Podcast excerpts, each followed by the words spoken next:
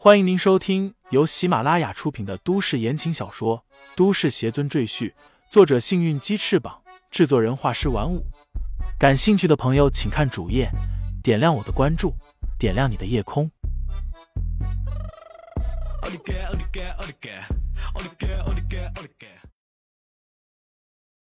第二百五十六章：空间法宝上。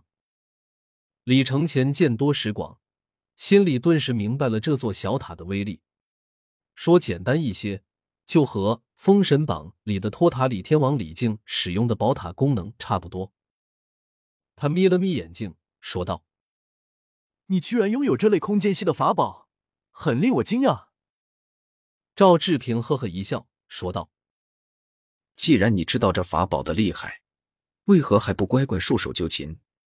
如果你被我吸进这宝塔之中，”你的下场有多么凄惨，就不用我多说废话了吧？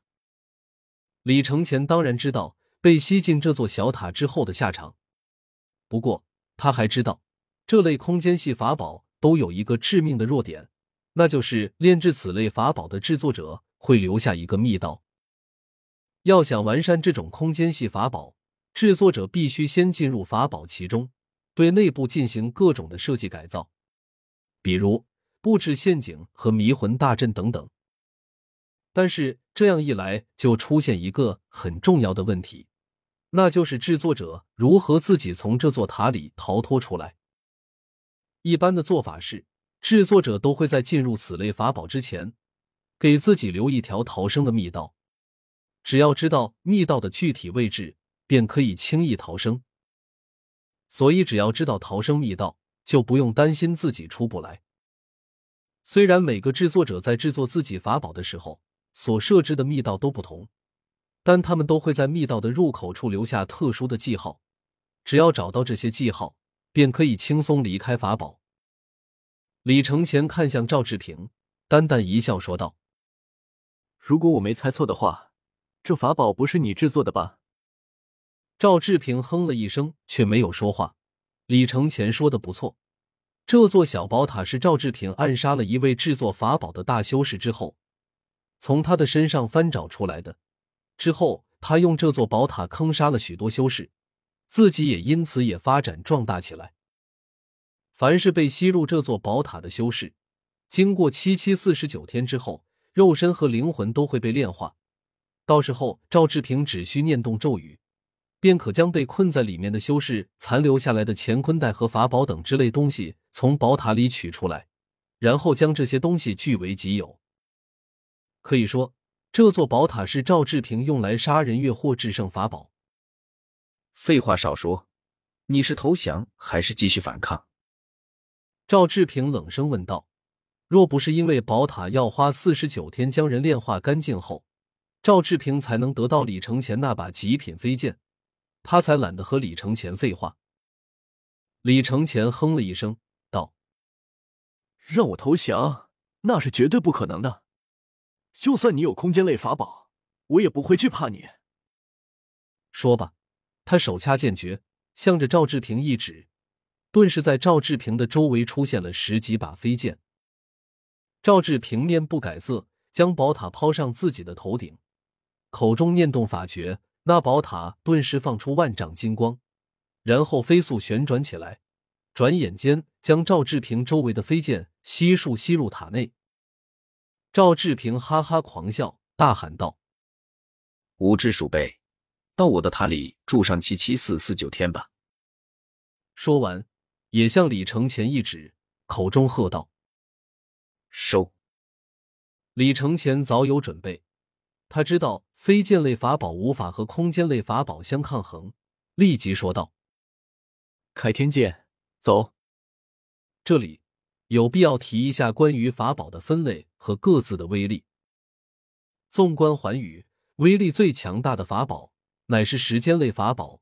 拥有此类法宝的人，可以穿越过去和未来，无人可敌，除非对方已经达到大罗金仙的修为。否则，遇上拥有时间类法宝的对手，基本就是死路一条。在时间类法宝后面，便是空间类法宝。这类法宝的威力无需多说，也是非常惊人的。像赵志平这座金塔，不过是最低级空间类法宝。李承前见过最厉害的是拥有一颗小星球，整个星球都属于空间法宝的范围，里面甚至还有人类和其他动植物生存，简直令人感到匪夷所思。在这两大法宝后面，便是武器类法宝、符箓类法宝、护甲类法宝、阵法类法宝等等等等，但都不是空间类法宝的对手。李承前驾驭开天剑。准备避其锋芒，却不料他被一股巨大的吸力牢牢拉住，根本无法脱身。随后一下子被宝塔直接吸入其中。赵志平眼见着李承前被宝塔吸进去，脸上顿时露出得意的微笑。他将宝塔拿到自己面前，嘿嘿冷笑着说道：“就凭你这点修为，还敢在老夫面前班门弄斧，真是找死！”李承前，你就在我的小塔里慢慢的走迷宫吧。等到七七四十九天之后，你的身体和魂魄都会被炼化成为宝塔的一部分。到时候，你那把宝剑自然也就落到我的手里。赵志平狂笑着，转身返回了道观。再说李承前，一阵天旋地转之后，李承前睁开眼睛，发现自己已经身处在一个阴暗的长廊中。长廊两壁，每隔数百米就有一个小小的烛台，黄豆粒儿大小的烛火在黑暗中缓缓跳动，仿佛一个个幽暗的鬼火。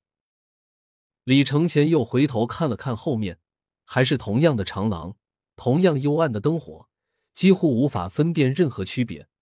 走在这样的环境里，真是想不迷路都难。这是迷宫吗？李承前眯眯眼睛。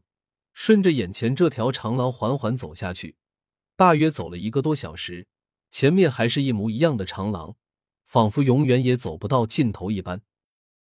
这样下去不是办法，必须尽快找到制作这座小塔的制作者留下的密门，否则自己将永远被困在这里，最后的下场将会极其凄惨。李承前心里暗想，想了一下。李承前从自己的怀里摸出一张黄纸来，这是用来制作符咒的。李承前将黄纸折了几下，叠了一只小纸狗出来。他对着那只狗吹了口气，纸狗顿时活了过来。去，前头带路。李承前将那只狗丢在地上，纸狗瞬间变大。李承前对他命令道：“纸狗恭敬的对着李承前点点头。”然后就在前面狂奔起来，李承前紧随其后，一人一狗便在这神秘的长廊里狂奔起来。也不知跑了多久，那条纸狗突然在前面停下来，用爪子刨着右边的一面墙壁。李承前走过去仔细观察那面墙壁，发现与周围的墙壁毫无区别，这令他感到有些疑惑。这条纸狗对灵气的波动非常敏感。他既然找到这里，那一定说明这里和其他地方的灵气波动不一样。听众朋友们，本集已播讲完毕，欢迎订阅专辑，投喂月票支持我。你的微醺夜晚，有我的下集陪伴。